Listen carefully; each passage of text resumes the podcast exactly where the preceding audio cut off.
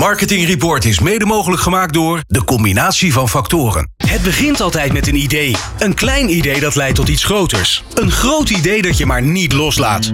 En dat gouden idee dat een sector op zijn grondvesten doet schudden. Dit is New Business Radio. Het radiostation dat verslag doet van bijzonder ondernemerschap. Ondernemende mensen, inspirerende gesprekken, innovaties en duurzaamheid. Dit is New Business Radio. Marketeers vertellen hun beste verhalen hier in Marketing Report. Het programma over media, data, marketing, communicatie en technologie. Elke derde dinsdag van de maand van half zeven tot acht. Dit is Marketing Report, een initiatief van Mediabureau Zicht en Media Meetings. Met vandaag Vandaag Anoushka Harpal. Zij is eh, Sales Director Netherlands bij Locala. Arno de Jong is de gast vandaag, eh, CMO van Nederlandse Loterij. Michael van Kerkwijk van de combinatie van factoren. Aaron Spijkers, hij is Product and Marketing Manager bij Royal Schiphol Group. En natuurlijk Rogier Bruggeman, CEO en ziener bij Zicht. Dit is Marketing Report.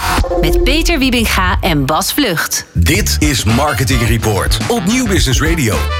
Nou, en ik vind het hartstikke lekker, Bas, dat je er weer bent. Want eh, vorige maand eh, moest je verstek laten gaan, Ja, maar je bent, er, je bent er weer Ik bij. ben er weer. En eh, nou, dat is hartstikke fijn. En wat ook heel erg fijn is, dames en heren, dat wij Aaron Spijkers, Product en Marketing Manager bij Royal Schiphol Group hier te gast hebben. Welkom in de studio. Goed dat je er bent. Ehm, ja, eh, Aaron, eh, het is een, een, zo langzamerhand een goede gewoonte van mij eh, om mijn gasten te vragen om zichzelf even voor te stellen, omdat jullie dat vaak veel beter kunnen dan ik zelf. Yes. Ehm, ik ben dus Aaron. Ik ben Product en Marketing Manager voor Schiphol. En dat wil zeggen van dat ik verantwoordelijk ben voor de marketing van onze mediaproposities. Ja. Dat is zowel Amsterdam, Eindhoven als Rotterdam Airport. Dat is veel, hè? Dat is veel, ja. Ja. Ja. Hey, en is dat eh, eh, het, het, het, het complete verhaal? Is dat eh, B2C, B2C, eh, B2B? Dat is inderdaad B2B. Dus wij, wij communiceren voornamelijk met eh, adverteerders en met mediabureaus. En dat zowel in Nederland als in het buitenland. En dat is waarschijnlijk op zich al een hele kluif. Ja, ja, ja. ja. Maar je kijkt er wel ontzettend blij. Dat kunnen mensen natuurlijk niet zien omdat het radio is. Maar eh Aaron kijkt er heel blij mee, mensen. Eh, dat heeft te maken met het feit dat jij natuurlijk op een plek zit waarvan eigenlijk relatief weinig mensen weten hoe groot, hoe veelomvattend het eigenlijk Ja. is. Wat jullie daar allemaal in de aanbieding hebben. Ja, ja, nee, absoluut. Ik, ehm, ik ben een paar maanden geleden gestart bij Schiphol. En eh, als je nagaat van dat we vandaag de dag alweer bijna, dit jaar verwachten we op eh, 55 miljoen passagiers uit te komen. 55 miljoen. Ja, ja, het is echt allemaal immens. potentiële eh, mensen met wie je kunt communiceren. Ja, absoluut. En als je ook tegelijkertijd nagaat over de, de, de, ja, de vierkante meters, om maar zo te zeggen, dat het, het hele gebied van Schiphol, alle grond, dat dat eh, zo goed als, eh, zo groot is als, eh, als Leiden. En dat is een, een ongelooflijk. gebied. Ja. Hey, en dat, dat is een gebied waar je dus van alles mee kunt. Wat, wat, wat kun je daar bijvoorbeeld allemaal mee? Nou, op het moment, laten we even vanuit de, de passenger journey, journey, zoals dat wij het noemen, bekijken. Op het moment van dat je richting Schiphol gaat, dan heb je langs de snelwegen heb je al een aantal masten. Dus dat Zeker. is allemaal in het oude domein. Eh, ook eh, bij het treinstation, eh, daar voor de deur, heb je een paar grootformaatschermen. Ga je door de terminal heen, dan kom je diverse digitale netwerken of ook analoge netwerken tegen. Er zijn nu ook een aantal digitale proposities aan het uitrollen met wifi-punten, met displaybannering. Dus ja, we hebben behoorlijk wat media-proposities. Mhm. En eh, langzamerhand eh, gaan we ook eh, richting wat data-proposities. Ja, nou daar komen we straks nog even Ja. op terug. Ja, Want, ik wil een vraag. oh, wacht even. Nou, hier, Bas die is net weer terug. Ja, en trouwens een geweldig keihard moment om een paar maanden geleden te beginnen op Schiphol. Weet je? Ik bedoel, dan heb je al die ellende is dan geweest en nu gaat het weer, allemaal weer omhoog en dan kom jij. Ja. Dus het only way is up. Ja, nee. Ja. De, Ik had, een, ik had twee vraagjes. De eerste vraag is, de, eh, eh, ik kan me herinneren, een aantal jaar geleden kwam ik uit Schiphol lopen. Dus terug naar Nederland. Er stond daar een bierflesje van Heineken. Echt niet normaal. Ik geloof wel 15 meter hoog of zo. Ja. Geweldige reclame. En eh, daar stond welkom in Holland. En dan stond onder not real size. Sorry. Ja, dat Ja. vind ik echt geweldig. Ja, Eh, maar voor dat- dat soort speciale dingen kan je ook bij jou Ja, terecht. Als mensen zeggen, ik wil iets heel mafs. Ik wil een Formule 1 auto eh, ergens laten rondvliegen of zo. Moet je jou bellen. Goed dat je het zegt, Bas. Absoluut. Nee, Ja. inderdaad. We hebben een aantal eh media-proposities die wat meer richting, eh, ja, wij noemen dan 2D. eh, dus eh, eh, schermen Ja. ehm, en digitaal dan. Maar we hebben ook promolocaties. Dus we hebben ook vierkante meters in de terminal. Daar waar we een tijdelijk, eh, een tijdelijk object kunnen neerzetten. Dat kan een winkeltje zijn, dat kan een auto. Nou, Er staat al, al een behoorlijke tijd een, eh, een auto van Sixt. Een eh, BMW als ik het goed heb. Ja. Eh, raceauto is dat. Ehm, het zijn allerlei plekken, vierkante meters van die wij voor adverteerders kunnen vullen. Ja. Ja, En bijvoorbeeld een vier lijnen vraag meteen als het mag. ja hoor. Je hebt ook nu die enorme rijen op Schiphol. Dat geeft ook heel veel meer bereik voor je, voor je objecten, of niet? Ja, ja, ja, ja. Nee, klopt. Ehm, nee, wat dat betreft een heel erg gek jaar geweest. Eh, want als je terugkijkt naar het voorgaande jaar, zaten we op ongeveer 22 miljoen reizigers. Nou, dat is een eh, ruime verdubbeling van die we dit jaar gezien hebben. Dus inderdaad, er zat behoorlijk wat frictie ook. Eh, processen moesten weer op gang komen. Personeel eh, eh, moest de weg weer vinden. Ja, eh, hebben in de tussentijd wel grote stappen gezet, maar eh, hebben nog wel een weg te gaan, ja. Maar goed, eh, eh, even verder op deze, eh, deze vraag. Eh, jullie zijn dan eh, eigenlijk ook verantwoordelijk om ervoor voor te zorgen dat die passagiers die het op dat moment eigenlijk wat minder naar hun zin hebben, om die toch zo goed mogelijk te bedienen. Klopt. Ja. Eh, wat, wat, wat hebben jullie daar dan bijvoorbeeld mee gedaan? Nou, dat, ehm, een voorbeeld daarin is, ehm, eh, dat noemen wij wachtverzachting. Ehm, het sampling. Wachtverzachting. ja. Mooi. ja. Mooi woord. Dus wat wij regelmatig doen is, we proberen te zoeken samen met adverteerders naar manieren om die, die, die reis zo aangenaam als mogelijk, Mhm. mogelijk te maken. En dus ook een, een positieve associatie te vinden. Dus we hebben ehm, best wel wat eh, sampling ook ehm, eh, opgezet. Dus op het moment dat mensen in de rij stonden, dat ze een bepaald product ook eh, kregen van het merk. We hebben ook een campagne gevoerd en dat was voor HelloFresh, waarin op het moment van dat er aardig wat koffers in de eh, reclaim areas, dus bij de bagagebanden Ja. eh, lagen, ehm, hebben een, een koffer, en dat was eigenlijk een soort van kist van HelloFresh en dat was dan tegelijkertijd ook een advertentie eh, die erop getoond werd met een filmpje en, en, en een leuke boodschap om ook de passagier een beetje te verrassen. En ook proberen iets meer entertainment daarin Ja, te leggen. En we snappen uiteraard van dat het de op- oplossing totaal nog niet is. De processen, daar zijn we hard voor aan het werk om die beter te krijgen. Maar ik denk wel van dat het een hele leuke manier is om samen Ja. met het merk. Maar goed, die processen, eh, dat is niet jullie werk. Ook. Wel, toch wel? Ja, Ja, ja. hebben processen van, laten we zeggen, dat die, dat die wachtrijen dat die korter worden. Dat is toch eigenlijk niet jullie ding? Dat is toch meer, ja, wel van Schiphol bedoel ik, Ja. maar niet van de marketeers. Nee, klopt. Niet van Nee. de marketeers. Nee. Inderdaad. Dus inderdaad, ik, ik werk dan voor commercial. En Ja. media is een afdeling daarvan. Maar wij werken eh, onder de groep eh, Royal Schiphol groep. Ja.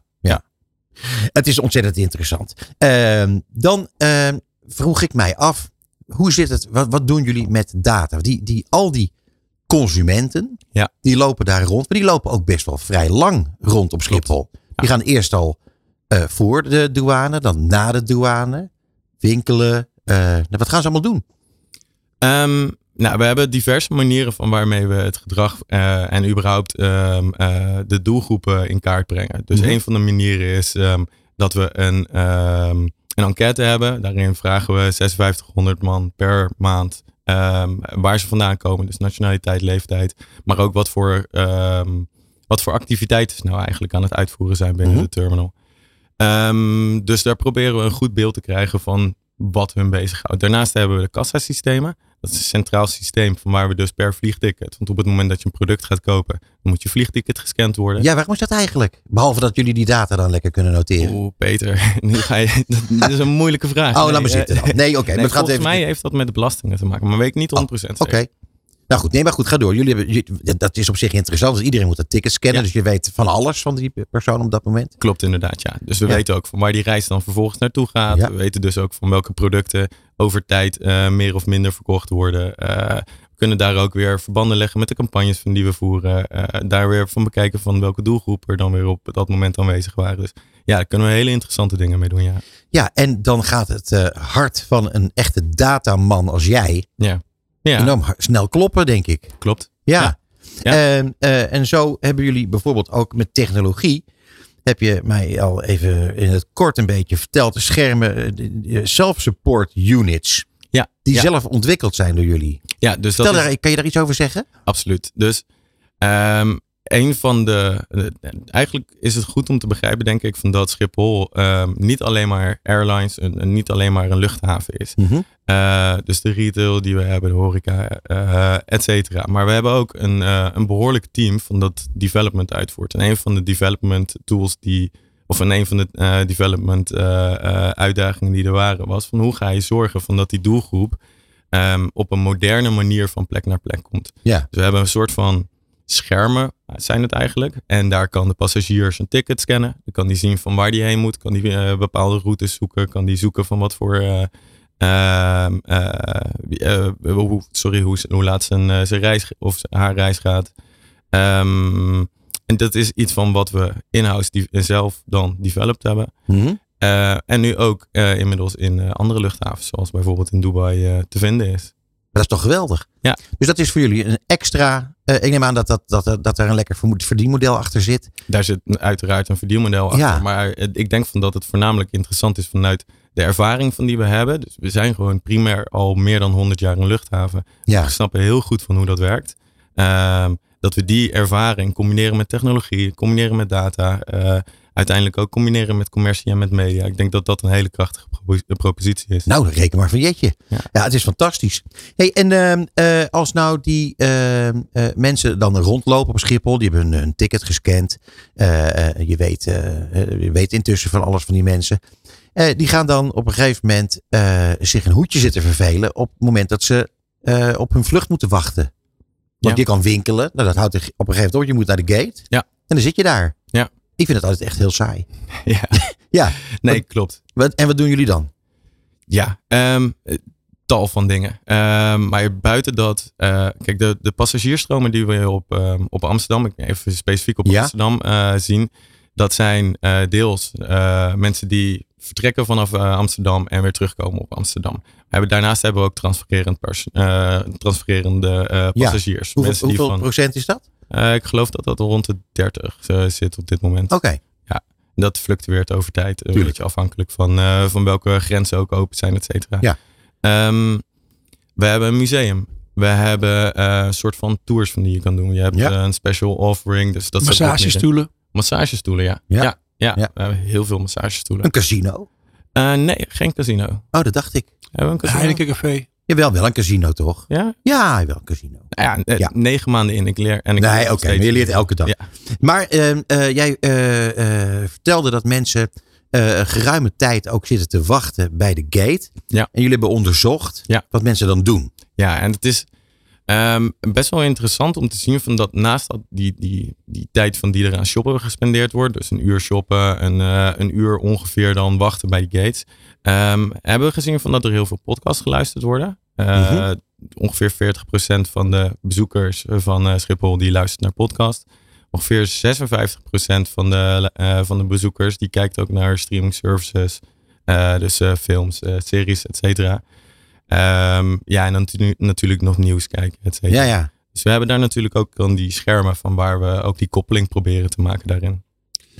Laatste vraag komt van Ja, Bas. joh, ik, Ja. ik, heb, ik heb een vriend die eh, is een freelance journalist en die eh, woont ergens eh, in het land. Korte En die vraag. gaat af en toe, ja, een korte vraag. Die gaat harder, af en toe de korter. Schiphol toe. om daar te werken. Om, niet omdat hij de afspraken heeft, maar gewoon om in de dy- dynamiek, in de sfeer te zijn. Want ik dat zo geweldig vind. Nu eens, komt mijn vraag, mijn korte vraag komt aan jou. Eh, jij bent bij Schiphol gaan werken. Was dat omdat er niks anders was? Mhm. Of wilde je heel graag naar Schiphol toe? Nee, ik wou wel echt heel graag naar Schiphol. En waarom? Ja, ehm, eh, nog steeds. Ik, ik heb, ik heb zo'n pas waarmee ik de terminal ook in kan. Ehm, als je daar rondloopt, het is echt heel erg apart. Er zit heel veel historie in. Ehm, eh, ik weet nog goed van in de sollicitatiegesprekken dat er ook een gesprek in de terminal was. En dat ik dacht van, ik zie zoveel blije mensen hier langslopen. En het heeft een, een hele gekke vorm van magie die je ook in pretparken ziet. Eh, alleen, ja, media en pretparken, daar heb je natuurlijk wat minder. Nee, Ja. maar eh, ik, vind, eh, ik vind de dynamiek vind ik heel erg interessant. Alle verschillende doelgroepen. Je ziet de, de meest vreemde dingen. En het zijn gewoon ontzettend veel mensen die daar komen. Dus Ja, de verscheidenheid is, eh, kan eigenlijk niet groter zijn. nee, Nee, nee. dat is waar. Eh Aaron, het zit erop.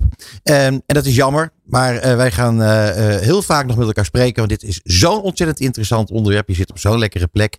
En we gaan eh, ook nog eens een keer verder praten over data. Want dat is helemaal jouw, jouw ding. Leuk. Dus eh, dankjewel voor je komst naar de studio. Aaron Spijkers, Product en Marketing Manager at Royal Schiphol Group. Dank jullie wel. Dit is Marketing Report op Nieuw Business Radio. En het is mij een enorm groot genoegen om onze gast Michael van Kerkwijk eh, te verwelkomen hier in de studio. Michael, jij bent van eh, de combinatie van factoren. en wij vinden het extra fijn dat jij hier bent, omdat jij natuurlijk bij ons programma betrokken bent. Zeker. Heel fijn dat je er bent.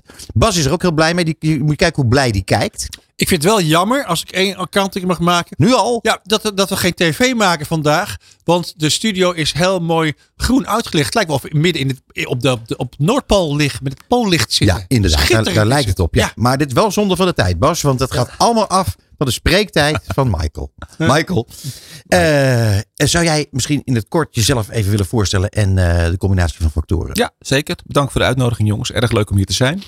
Ik ben van de combinatie factoren. Daar ben ik mede-eigenaar van. Eh, net als van bureau True IDs uit Utrecht. Ben ik ook mede-eigenaar van. Eh, ik zit hier eh, vanavond met mijn pet van de combinatie van factoren op. Fantastisch goed, eh, eh, mooi bureau uit Amsterdam. Het bestaat al een tijdje. Eh, onze specialiteit is eigenlijk vanuit gedrag consumenten, doelgroepen in beweging brengen. En dat doen we voor een aantal hele mooie merken. Ja, Noem eens een paar dan. Nou, er zit, nou, er zit, ja, er zit natuurlijk het, travel retail, man zat hij net. Dus we doen veel in travel retail. Doen we onder andere voor Mars wereldwijd op, op luchthavens. T-Mobile doen we vier merken voor al het, alles eh, wat gaat om eh, één op één contact tussen de verschillende merken van T-Mobile en consumenten. Zowel wat je thuis ontvangt als, als in winkels. We werken voor, eh, werken voor Spar, we werken voor Bosch, eh, gereedschappen en eh, voor de consument en voor de professional. Ja, en ik kan zo, zo dat zijn wel de... Tof. ja, Ja, zeker. schitterende merk Wat dynamiek joh. Met een retail. Er is nog, gebeurt nogal wat zeg in retail. Absoluut gelukkig. Eens wel. één ding op. Wat er in retail gebeurt. Ja. Nou, als ik nu met eh, mijn retailklanten praat, dan zijn met name de ondernemers een beetje beschrocht over de hoge energierekening. Maar wat natuurlijk al een tijdje aan de, aan de hand is in retail, is de eh, discussie tussen eh, winkels en online. En het is natuurlijk een, een soort gemengd model aan het worden. En dat is wel waar, ja, dat is een soort transformatie waar iedereen mee bezig is. Ja, daar we ook onze handen vol aan. Wat voor rol speel je daar dan in? Ehm, Niet in de logistiek neem ik aan. Zeker niet in de logistiek. Eh, maar me- met klanten de juiste mix zoeken van wat je eigenlijk doet om eh, het traditionele kanaal goed te bedienen. Maar ook de transformatie naar eh, hoe kunnen klanten hun weg vinden online. Is- Nog één heel klein vraagje. Ja. Voor het per- Wat hebben klanten het liefst? Dat je naar een winkel komt of dat je online bestelt? Of, of maakt het ze niks uit? Commercial-wise voor het hele proces Ja, en alles. Dat, ik, dat, ja, dat, weet niet of ik dat zo daar in één keer een antwoord op heb. Maar het heeft, heeft denk ik heel erg te maken met ehm, wat je behoefte op dat moment is. Kijk, als jij nu trek hebt om iets te eten. Nee, maar voor de, voor de retailer. Vanuit de retailer. Voor de retailer. Wat hebben ze het liefst? Ja, dat hangt er vanaf of je met eh, eh, een klassieke retailer praat of met Coolblue. Ja, precies. Coolblue Ja, Coolblue wil niet dat je in de winkel komt, want Nou die ja, hebben ze niet. Dus ja, hebben ze wel. Ja, Hebben ze wel. een paar Oh. winkels, maar het zijn Zeker. meer demo-winkels. En eh, dus dat verschilt heel erg in wat je, wat je achtergrond en waar je verdienmodel zit. Kijk, uiteindelijk, Bas, is het natuurlijk zo dat eh, bijvoorbeeld een Albert Heijn, die vindt het heel prettig dat mensen naar hun winkel komen. Want ze niet, behalve het verkopen van allerlei artikelen, communiceren ze natuurlijk ook van alles. Ja, daarom. Ja. Ik heb het vaak het idee dat heel veel winkels eh, gewoon maar meegaan in die red race van online. Omdat ze zich niet kunnen veroorloven om het niet te doen. Maar je moet al die rotsen nog bezorgen, ook nog een keertje. Ik denk dat, dat veel winkeliers het liefst hebben dat online niet zou bestaan. Dat je lekker met zo'n winkelwagen helemaal vol laat met rotzooi en dan afrekenen. Ja, en dat brengt ons gelijk op het volgende. Ja, Michael, want namelijk je winkelwagen vol laden met rotzooi. Dat is iets waar jij niet zo'n heel groot voorstander van bent, heb ik het idee. Eh, ik weet niet waar je mijn doopcel hebt gelicht. Maar eh, Nou ja, ik, ik lees natuurlijk jouw columns op eh, Marketing Report. ja, Ja, Ja. en dan praat je over purpose bijvoorbeeld. ja, Ja, en dat heeft hier wel wat mee te maken. ja, zeker. Eh, nee, ik denk dat, we, dat de hele wereld eh, in een transitie zit naar duurzaam. Eh, sommige merken zijn retailers of fast movers of wat voor andere fabrikanten ook zijn koplopers. Die lopen voorop. Ja. Er zitten een aantal in de middengroep en er zijn een aantal die wakker aan het worden zijn. En ehm, eh, dat vind ik heel interessant. Want er, daar is nog heel veel te winnen. Mhm. Dat, ik denk dat, het, dat, dat, dat iedereen begrijpt dat we met z'n allen naar een andere eh, soort samenleving toe moeten gaan. Dat we naar een andere manier moeten gaan communiceren en consumeren. Ehm, Ook andere manier van communiceren? Oh, dat denk ik zeker wel, ja. Dat, daar ging inderdaad een van die columns over. Ehm, we zien nogal dat eh, betekenis en purpose, hè, dat zijn natuurlijk hele hippe begrippen geworden de afgelopen jaren. En niet meer weg te denken in, in marketing. En terecht ook, hè, want we moeten op een andere manier eh, eh, gaan kijken hoe we met, eh, met spullen omgaan. Maar ik denk dat er nog een gigantische ka- kans zit. Hè, dat ging mijn contra over, over purpose in de ijskast. Ja. Dat er voor bijvoorbeeld heel veel fast movers. Die doen wel wat aan purpose en betekenis. Maar nog heel vaak nog in de hoek van alleen PR of eh, eh, communicatie vanuit, ik noem het even vanuit de boardroom. Uiteindelijk om die consument te bewegen om op een andere manier te gaan consumeren. Dan moet je die consument eigenlijk aanspreken in zijn eigen behoeftesfeer. Mhm. En niet alleen maar zeggen, goh, het is goed, want daarmee eh, verlagen we de footprint. Nee, wat, wat heb jij eraan? Vooral communiceer ook vooral dat het lekker is. Of dat het fijn is, dat het gezond voor jou is. En by the way, eh, je, je speelt hierbij een rol om de planeet eh, Ja. beter te maken.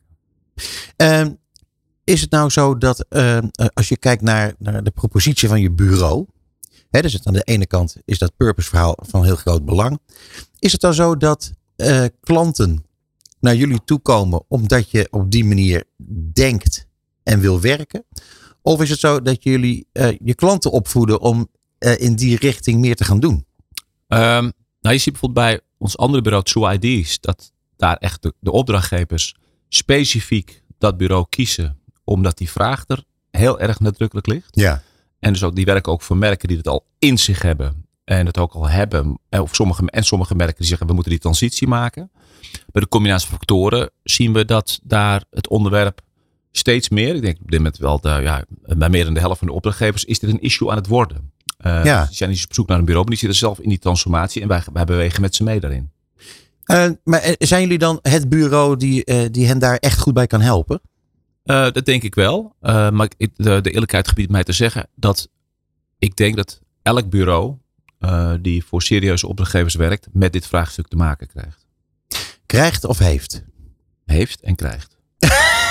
ja, Ja, heeft ja. of krijgt. Ja. Steeds, meer, steeds meer opdrachtgevers is, dit een, is dit een uitdaging. Ja, ja. Het was grappig. Ik zat je column te lezen en te- dat, die heette eh, eh, Purpose in de, in de ijskast. Ja. En dat vond ik eigenlijk wel heel grappig, omdat ik in de eerste instantie dacht van hé, hey, eh, dit gaat erover dat, dat de populaire, hippe Purpose, dat dat maar eens in de ijskast moet. Maar eh, je bedoelde het tegenovergestelde. Ja. Want jij wilde kijken van, eh, hè, er staat hier in een zinnetje, het laatste zinnetje. Volgende week is in de vriezer kijken of er naast Ben Jerry's nog wat actieve Purpose te snacken valt. Ja. In jouw Ja. eh, ijskast. Ja. Ja. Nee, want wat ik zeg, ik denk dat heel veel merken die in de gemiddelde ijskast staan van consumenten. Ik denk dat al die merken wel iets gedaan hebben op het gebied van duurzaamheid, betekenis, dat uitgedragen met een event of met een, met een campagne die wat over de consumenten heen vloog. Zeg Ja. maar. Ja, En eh, ik denk dat, eh, zoals Oatly noem ik ook in die. ja eh, zeker. Dat is echt zo'n merk die dat helemaal doorademt, doorleeft. Je ontkomt er niet aan. Als ik dat merk pak, dan weet ik, ik koop nu iets wat goed, niet alleen goed is voor mij en lekker, maar waar ik ook nog een keer iets mee doe als het gaat om de, om de footprintreductie. En te veel merken, in je ijskast trekken maar open, hebben dat nog niet. Terwijl Nee. ze wel daarover communiceren. Met een PR-event of een sponsoring of een PR-stunt. En nou, ook heel veel window dressing. Stop het nou gewoon fundamenteel diep in die merken. Ja. En maak die vertaalslag naar die consument. Wat hij, daar, of, wat hij of zij daaraan heeft. En waarom ik dat zou moeten kopen en consumeren. Ik heb het, ja.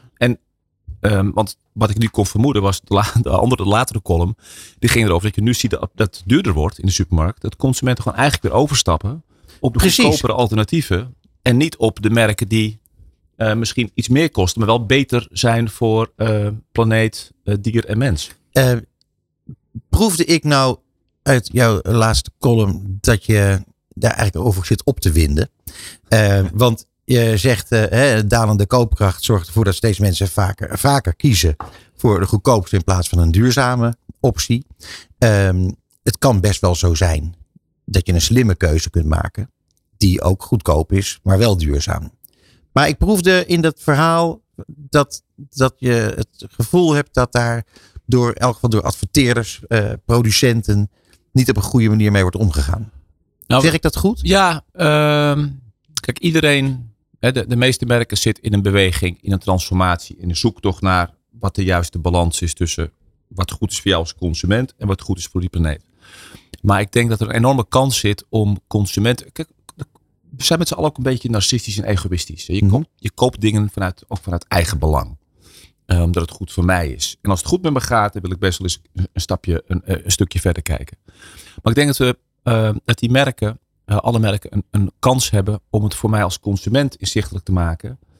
eh, wat ik er zelf beter van word. Als ik, iets- als ik dit merk koop, wat Mhm. is goed voor mij en goed voor de planeet. Maar begin nou eens bij, bij die consument. En niet alleen ergens hoog over een boodschap, afstandelijk. Het is een te groot gat tussen ik red de planeet. Mhm. En wat, wat, wat, wat, hoe, dus wat, wat, wat kan ik doen? Eh, wat, Ja, waar, nee, zit, ik- zit mijn eigen, waar zit mijn eigen verandering? Wat, wat kan ik bijdragen? Maar is het dan iets waarvan je zegt eh, dat moet eh, vanuit de merken komen? Van al, uit alle partijen, eigenlijk met wie jullie bijvoorbeeld werken, waar andere bureaus mee en voor werken? Of is het bijvoorbeeld iets waar een, een taak zou liggen voor overheid bijvoorbeeld? Nee, ik denk dat het een, een, taak, een taak voor de merk is. Ja? Ja, dat denk ik wel. Die hebben daar direct belang bij. Ja. Eh, eh, ik ben niet zozeer van overheidsbemoeienis op dit soort eh, trajecten. Eh, nee, ik, ik denk dat de merken zelf een verantwoordelijkheid hebben om goed te doen. Mhm. En ook te, com- te communiceren met hun doelgroepen waarom ze dat doen en wat de consument daar beter van wordt. Het interessante vind ik altijd bij, bij retailers, voor- vooral bij supermarkten, zeg maar, dat die natuurlijk heel erg veel hebben gedaan in de afgelopen tientallen jaren in, in hun eigen eh, marketing, zou ik maar zeggen. Eh, bijvoorbeeld eh, in de schappen, hè, dat je op ooghoogte eh, zijn de producten te vinden die, eh, die het meest betalen of het meest opleveren. Eh, of die flink adverteren in het huismagazine, et Ja. cetera. Eh, maar ik vind, eh, wat mij opvalt, is dat daar eigenlijk in die supermarkten niks gebeurt. Dus ik koop bijvoorbeeld alleen biologisch vlees. Maar dat is eigenlijk niet eens per se zo gemakkelijk te vinden in die supermarkt. Terwijl ik toch denk van nou, daar betaal je bijna dubbele voor of meer, nog weet ik eigenlijk niet. Ja, tegenwoordig wat anders. Ja. Maar goed, eh, of je, of je, eh, maar goed, het is, het is eh, moeilijk te vinden eigenlijk. Hebben ze er nou, minder belang sluit- bij, dat- of nou, dat sluit een beetje aan, denk ik, bij mijn, bij, mijn eerste, bij mijn eerste punt over dat er nog een hoop te winnen is. Mhm. Als het gaat om consumenten op verpakking, op plaats van verkoop, in alle vormen van communicatie. Duidelijk te maken, wat is, het is er wel. Ja. Maar de portemonnee regeert natuurlijk ook een beetje. Zowel bij de retailer als bij de consument. Ja. Ehm, Het hangt wel een beetje af waar je komt. Hè. Ik in Haarlem plein waar ik dan mee in de boodschappen doe. Die hebben ze helemaal verbouwd. En daar is nu geloof ik ongeveer een halve kilometer lange wand. Zeker. Met alleen maar eh, Vleesvervangers. vegetarische vleesvervangers. Ja. Nou ja. Echt super tof. ja, ja. Oh, dus daar, daar is het dan. Aanrader, eh, als je daar niet van houdt, neem ja. dan de vegetarische, Ja. ehm, eh, zo'n ding met kaas erin. Hoe heet dat ook weer? Zo'n kaasnietsel, dat is lekker joh. Michael, tenslotte, eh, want jij, jij, jij, je bent heel erg eh, begaan eh, met, met, met dit onderwerp. Even buiten het feit dat jullie natuurlijk prachtige campagnes maken voor jullie klanten. Eh, is, er, is er een boodschap die je eh, aan het eind van dit gesprek nog eh, aan, aan de mensen zou willen meegeven? Wacht, aan de kerstboodschap. marketeers? Nou ja, nou, liever eentje voor het hele jaar, want dan blijft ook de podcast lekker Ja. actueel. Ja, dat begrijp ik. Maar Ja. dan ga ik toch proberen daar een brug te slaan. Doe maar. Ehm, en wat je nu ziet is dat merken heel goed een sociaal gezicht laten zien rondom kerst. Ehm, maar ik denk dat die kerstboodschap, denk eens wat vaker aan elkaar, eh, eh, eh, best wel het hele jaar zou mogen doorklinken. En niet alleen in een soort eh, red race eh, in de laatste maand van het jaar om wie het leukste, leukste jongetje van de klas is met het leukste filmpje. Ja. Maar die boodschap, doe die nou eens het hele jaar. Want die, die is het hele jaar relevant. Michael van Kerkwijk, dank je wel voor jouw bijdrage aan, eh, aan deze uitzending. Eh, de combinatie van factoren. Heel graag tot een volgende keer. Dankjewel. Dit is Nieuw Business Radio. Marketing Report. Zicht op media. Zicht op media. En eh, ja, als je dan eh, echt zicht op media wil, ja, dan zeg je gewoon Rogier Bruggeman. Dan moet je mij CEO. bellen. Ja, CEO en ziener bij Zicht. Fijn dat je er weer bent, jongen. Ja, dankjewel Peter. Ik vind het leuk om echt er weer te zijn. En Bas ook trouwens. Dus Ja, Ja. eh, hey, maar Rogier, weet je, het is grappig. Jullie, jullie wisselen een beetje af. Christian en ik wisten elkaar af, ja. En, Ja. eh, en ik vind het hartstikke leuk. Weet je, het is, het is, eh, eh, het is anders. Weet je, de een doet het anders dan de ander. Ja. Maar het is een, een heel prettig, prettig geheel, moet ik zeggen. Nou, dus fijn fijn, dat Leuk je... zeg. Ga even over tot een vraag. Nee, helemaal niet. Ik ga niet over tot een vraag. Ik wil eigenlijk gewoon even gaan Jongens, beginnen. eh, ja, met- want anders is de tijd dadelijk voorbij. eh. Precies. Nee, ik wil even graag gaan beginnen met de, de, de onderwerpen. De actuele onderwerpen die Ja. we gaan bespreken. Nou zeker, vandaag natuurlijk best wel eh, groot nieuws. Het Zo. college van beroep eh, Ja. heeft namelijk uitspraak gedaan in de, eh, het hoger beroep, wat onder meer door Talpa was ingesteld in zaken de veiling van de FM-frequenties op radio. En zij hebben aangegeven de argumentatie van de rechtbank daarvoor eigenlijk grotendeels te volgen. En dat betekent dat de veiling doorgaat. Ja. En in deze zin dus Talpa onder meer bakzeil haalt. Dus Ja, Kink het helemaal gaat blij. gebeuren. Kink helemaal blij. Kijk, moeten Ja. we natuurlijk nog maar zien. Intrinsiek zijn ze blij. Maar ehm, eh, er komen komend jaar maar slechts twee geclausuleerde kavels. En dat zijn Ja. over het algemeen kavels die iets minder geld hoeven te kosten.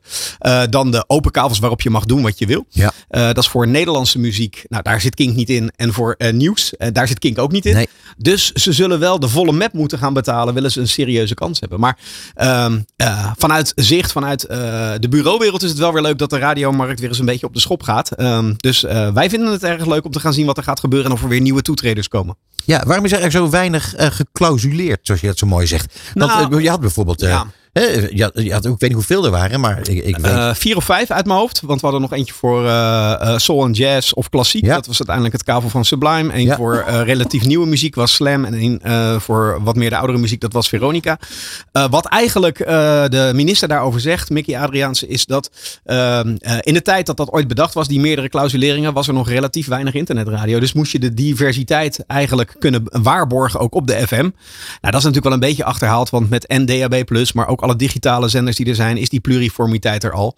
Ehm, en is eigenlijk alleen nieuws ehm, in relatie tot een alternatief voor eh, de publieke omroep eh, met NPO 1. Ehm, en Nederlands, want ja, we moeten toch trots zijn op ons eh, vaderland en het eh, vaderlandse product. Nog echt van toepassing. En eh, zijn die andere zenders... is toch ja, een beetje gek. ja, deels wel. Kijk, de kans is dat we straks wat meer eenheidsworst krijgen. Omdat natuurlijk de partijen gaan kijken naar wat is een zo commercieel mogelijk format om zoveel mogelijk geld aan te verdienen. Zo is het. Dus dat moeten we gaan zien. Ja. Maar goed, de kans is dus groot dat, ehm, eh, dat DPG onder meer naast Q nog voor een aantal andere kavels wil gaan. Er zit ook een maximering dit keer op van maximaal drie zenders. Betekent Ja, dat, dat Talpa er sowieso eentje zal moeten inleveren. Ja, maar dat is Dus, ja, het- ik vind het een hard gelach voor, eh, voor Talpa. Ja, enerzijds wel. Anderzijds, ja, ze hebben ook jarenlang vier zenders mogen hebben. Ze zijn ooit begonnen met twee, hè? Dus Ja. eh, dat is later eh, mocht dat meer. En nu mag dat weer eentje minder. En die zender is niet straks helemaal weg. Alleen een deel van het bereik is eh, weg. Omdat eh, het FM-deel, wat een beetje 50% is van het geheel, komt te vervallen. Ja. Nou, Gier, wat, hoe, Ja. hoe kijk je naar Mediahuis en Audiohuis en hun plannen? Eh, zij die zijn zorgen maken? Nou, ehm, ik denk dat die. Kijk, ze hebben nu eh, eh, onder NRC geschaard, zeg maar, Sublime. Ik denk dat dat komt te vervallen, want het commerciële format van Sublime is niet groot genoeg om daar heel veel geld aan te verdienen. Wat je voor een open kavel zou moeten, moeten gaan bieden. Dus die moeten op zoek ehm, naar alternatieven. Of ze gaan ergens meebieden met een totaal ander format. Dat weten we natuurlijk nog niet. Maar ik denk dat Sublime, dat de kans dat Sublime op de FM te horen is nog na 1 september 2023, acht ik nul. Ik ook. Goed, maar bijvoorbeeld, eh, ze hadden altijd Sky Radio. Zouden ze zoiets terug zolang- kunnen kopen als de Talpa er toch vanaf moet? Theoretisch kan dat natuurlijk altijd. Ja, weet je, Ook uh, Talpa zal moeten bepalen met welke formats willen we door. Ehm, maar terugkopen, kijk, ze moeten eerst dan een kavel bemachtigen. En dan kan je qua merkrechten in gesprek gaan van, hey, willen we een merk als een Radio Veronica of een merk als Sky Radio, willen we dat overkopen? Of gaan we iets zelf helemaal exploiteren op een bepaald kavel? Ja. Dus eh, Ja, maar het twee wegen. Bij het FM, hè, dat wordt steeds minder relevant, toch? Met DHB en internetradio. eens, alleen het duurt langer dan dat mensen hadden voorspeld. Ehm, dus het wordt minder relevant, maar het is nog steeds relevant. Meer dan de helft van het bereik eh, is Ja, want daarom, eh, daarom is het ja. natuurlijk ook heel slim nu een, eh, eh, een bieding voor hoeveel jaar ook alweer? 14 of zo? Nee, tien nu nog volgens mij. Volgens mij is nu eh, de komende veiling wordt tien jaar. En ik verwacht dat in tien jaar Dat eh, is daar moet je het ook echt terug. terugverdiend hebben. Da- Ja. dan, is, ja, dan is de kans groot dat het echt nog eh, DHB en internetradio is. En eh. FM minder. Ja. Hey, ja, we hadden het over door, Talpa. We, gaan door. even door. Ja. Ja, als ik zeg Talpa, dan denkt een ieder hier natuurlijk ook... hoe staat het toch in hemelsnaam met die fusie tussen RTL en Nou, Talpa? inderdaad. Het komt elke keer ter sprake. Hij werd in juni 2021 aangekondigd. We zijn nu echt letterlijk anderhalf jaar verder. En de vraag is, wat gaat daarmee gebeuren? Nou, lang stil. Ik was vorige week maandag op een event bij Talpa in, in Amsterdam. De kunst van het maken. eh, Waar ze adverteerders en mediabureaus uitnodigen. En daar sprak CEO Pim Smits nog de woorden dat hij echt nog steeds hoopt en verwacht dat de deal rondkomt. Dus mijn Hoopt verbazing- en verwacht. Hoopt en verwacht. Oh. Dus mijn verbazing was best wel groot Ja. toen eh, Wilfred Gené opeens, of All People, van de week in eh, de Oranje Winter, aankondigde dat hij vanuit insiders had begrepen dat de deal afgeblazen is. Dus ehm, we hebben echt heel lang niks gehoord. Uh, Paul Reumer had nog uh, twee maanden geleden de verwachting dat uh, begin december er iets bekend zou worden. dus dat Wilfred Genee nu opeens hiermee naar buiten komt, vind, vind ik wel opvallend. Inderdaad, vooral omdat namelijk als je praat over afblazen, dan zal het afblazen waarschijnlijk uit de richting van RTL gekomen zijn. Ja, dat zou je verwachten. Ehm, diverse media spreken elkaar wel tegen, want ik las ook een artikel waarin stond dat John de Mol juist degene is die de stekker eruit wil trekken, alvorens misschien de ACM dat doet. Ja, waar Ah, dat oké. op duidt, eh, weet je, ik kan alle kanten op speculeren. Ik zou kunnen speculeren dat er misschien nieuwe gegadigden zijn om de gesprekken met Talpa aan te gaan. Ziggo is bijvoorbeeld een partij, onderdeel van Liberty Global, die ehm, eh, grootschalig heeft geboden op de voetbalrechten. Die gaan eh, vanaf eh, nou, over iets meer dan een jaar ehm, eh, de Champions League, de Europa League, de Conference League uitzenden. En het schijnt naar ook dat ze willen gaan bieden op, ehm, op onder meer de eredivisierechten. Ja, misschien is het voor hun wel heel gunstig om ook nog gewoon tv-kanalen te hebben die al voorgeprogrammeerd staan bij mensen op Ja. 6, 8 en nou, 10. Ik weet niet exact waar Veronica staat. Maar, ehm, dus je weet het niet exact. Het is speculeren. Eh, maar ik vind het wel. Opeens eh, kwam Wilfred met dit bericht. eh, Ja. echt redelijk uit het niets. Dus ehm, Ja, en wie wat zo lekker is, Rogier? We raken er niet over uitgesproken. nee, dat Ik klopt vind ook. overigens ook dat, eh dat Fireplay, dat heb ik, daar betaal ik voor. Ja, Een fijne zender zeg. Met al dat Engels Ja. voetbal en het darten. Weet je, als je van niet kunt slapen, kan ik daar uren naar kijken. en de Nederlandse nieuwe generatie schijnt het goed te doen bij de dart nu momenteel. Ah, dus, eh, ja, ja, ja, ja. Hey, we hebben het over tv, dan hebben we het ook over het commercieel beleid voor 2023. Christian, mijn collega, kondigde inderdaad vorige maand al aan dat ik het daar deze maand nog even over zou hebben. Want alles wordt wel echt fors duurder vanaf januari. Eh, en dat gaan we terugzien. Eh, enerzijds door de daling in lineaire kijktijd vanuit de consument. Anderzijds door de nog steeds hoge vraag naar televisiezendtijd van adverteerders. Maar ik vind dit wel extreem hoor. Prijsstijgingen die echt ruim in de 20% liggen. Zo. Uh, bij de meeste dan. Bij Talpa valt het nog mee. Daar ligt het rond uh, uh, 12, 13 procent. Maar zowel de Ster als, uh, als Ad Alliance, het verkoopapparaat van RTL, uh, zitten of op of boven de 20 procent. En ik moet zeggen, um, daar gaan we als consumenten ook dingen van merken. Uiteindelijk, adverteerders zijn merken uh, over het algemeen van producten die wij ook allemaal kopen. Die hebben aandacht nodig uh, in reclamezendtijd om, be, om bekend te raken. Als dat steeds duurder wordt, ja, weet je, het moet ergens vandaan komen. Zeker. Iedereen kan het opvangen. Dus uiteindelijk wordt dat weer terugberekend in de consumentenprijs. Gaan wij weer minder kopen. Een soort self-fulfilling prophecy. Tuurlijk. Dus, Zijn er al ja. klanten van jullie die afhaken? Die zeggen, we gaan nu gewoon stoppen voor 2023. We willen andere al kanalen? We hebben een aantal partijen die in ieder geval fors minder in gaan zetten komend jaar. En inderdaad nog iets crossmedialer uh, dingen aan de mix gaan toevoegen. Onder meer buitenreclame of nog wat sterker ook op, uh, op radio en digitaal. Um, maar Rogier, daar kunnen jullie toch als, als bureau een, een hele goede rol in spelen. Om, om, om, om effectiviteit te Ja. bereiken op een andere manier voor toch misschien ongeveer hetzelfde budget. Ja, nee, absoluut. Uh, en dit is juist een mooi momentum om ook af en toe uh, weer echt wat meer te kunnen experimenteren. Uh, TV is nog wel een medium wat zichzelf altijd bewijst op basis van effectiviteit. Um, dus ja, als iets goed werkt, is de noodzaak om iets anders te doen. Soms bij adverteerders ook wat minder. Maar je merkt inderdaad nu wel dat we creatief ook weer wat meer uitgedaagd worden voor 2023. Dus dat is, dat is prettig. Ja. Ja. ja, dat is heel goed. Mooi. Ja. Ja, en voordat we het vergeten hebben, Ja. bij de introductie hebben we dat misschien vergeten of niet genoemd of zo, maar eh, misschien toch even leuk om te vermelden. We hadden het eh, M100-event natuurlijk vorige week. Mhm. We hebben alle lijsten bekendgemaakt. En ook eh, de Mediabureau 50. En wie is in die lijst gestegen, gestegen van 19 naar 10? Dit is Nee, vertel even, vertel ik even. hou niet zo van de be- zelfbevlekking. verdubbeling van de score of een halvering. Hangt een beetje van het prestief af. Nou, Ja, het is wat, wie? Rogier Bruggeman. Ja. Wel voor zich. Ja. nou, Hey, dank dat is jullie niet wel. niks, hè? Is, Nou. niks, is niet niks, hè? Je hebt de nummer 1 van de Marketing 100 hier vandaag en uh, Ja. de nummer 10 van de Mediabureau 50. Ja. Nou, dat in één uitzending. Als je dit zo doorgaat, sta je volgend jaar op één, eh, Rogier. Nou, dat uh, zou mooi zijn. Nee, Ja. nee maar uh, dan is nog steeds de vraag, ook al sta je op één, ben je dan een goede baas? Nou ja, dat vroeg uh, Elon Musk zich natuurlijk deze week ook af op Twitter. Ja, Op zijn uh, gekochte kanaal voor 44 miljard euro. Uh, wat natuurlijk alle kanten opschiet. Vorige week had hij opeens uh, de melding dat je geen linkjes meer mag plaatsen naar andere social media Ja. platforms. Is na een week weer gesneuveld. Maar zijn laatste actie is inderdaad dat hij een eigen poll heeft gehouden. Waarin hij inderdaad letterlijk vraagt: moet ik de baas blijven van Twitter of niet?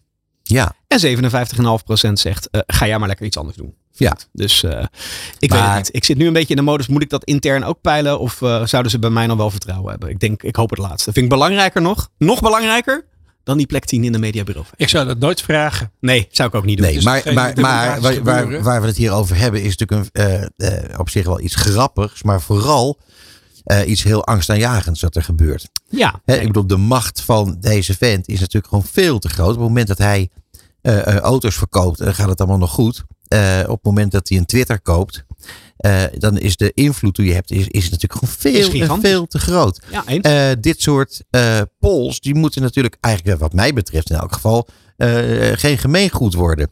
Want namelijk, ik bedoel, eh, eh, als je het publiek laat beslissen over dingen waar ze geen verstand van hebben. Kom op man, dat is toch levensgevaarlijk? Nee eens, ik denk dat hij in staat is met een medium als Twitter om ook komende verkiezingen weer, of dat nou in Amerika is, echt daar eh, een nog nadrukkelijkere invloed op uit te oefenen. En dat is too much, dat ben ik met je eens. En eigenlijk vind ik dat En Starlink niet te vergeten. het, eh, absoluut.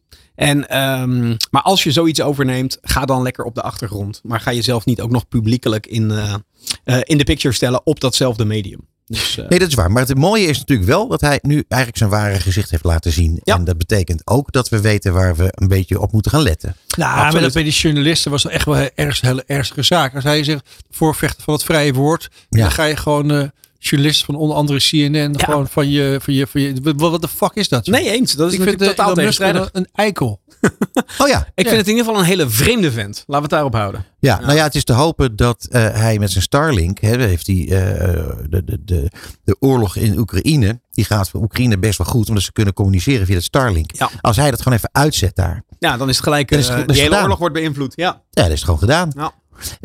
Maar goed, dus dat zijn allemaal hele akelige dingen. Maar gelukkig, Rogier, hebben we het gehad over ontzettend veel leuke dingen. Zo is het. Zo Zou is het, zou het zo zijn, Rogier, tenslotte, eh, dat wij volgende maand en de maand daarop... Eindelijk nieuws hebben? Of, eh? Nou, Nee. dat, dat we dan weer over eh, Talpa en over RTL hebben.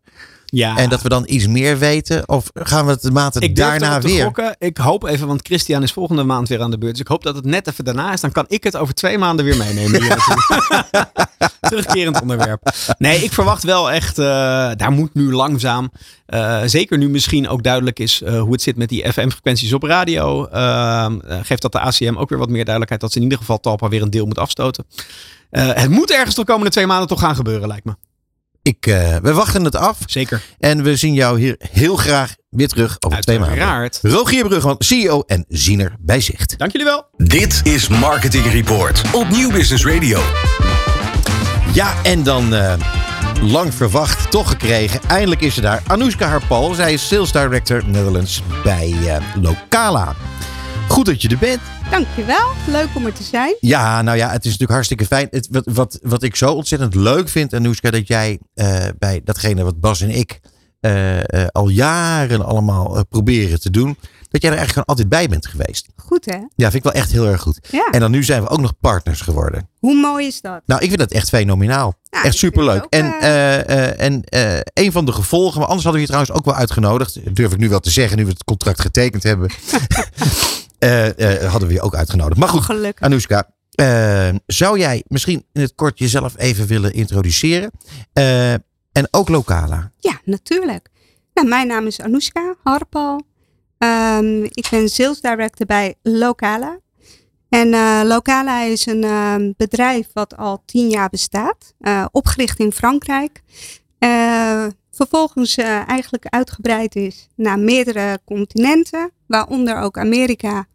Ehm, en sinds kort dus in Nederland. Ja, fenomenaal hè? Ja, Ja, en jij eh, hebt een, eh, een rijke geschiedenis in het eh, mediavakgebied. Ja, ook dat. Ik ben ooit begonnen bij Sanoma in 2004.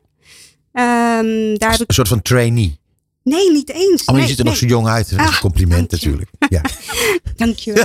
Ba- Bas.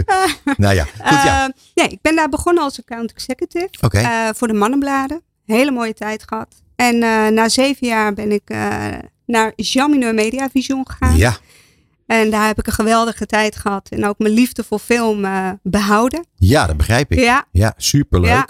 en ehm, Mooi bedrijf. Super mooi bedrijf. Ja, draag ik nog steeds een warm hart toe. Dus dat, eh, En toen? En toen ben ik naar Clear Channel gegaan. Ook een heel mooi bedrijf. Ook een super mooi bedrijf. Ja. Ook mooie tijden gehad.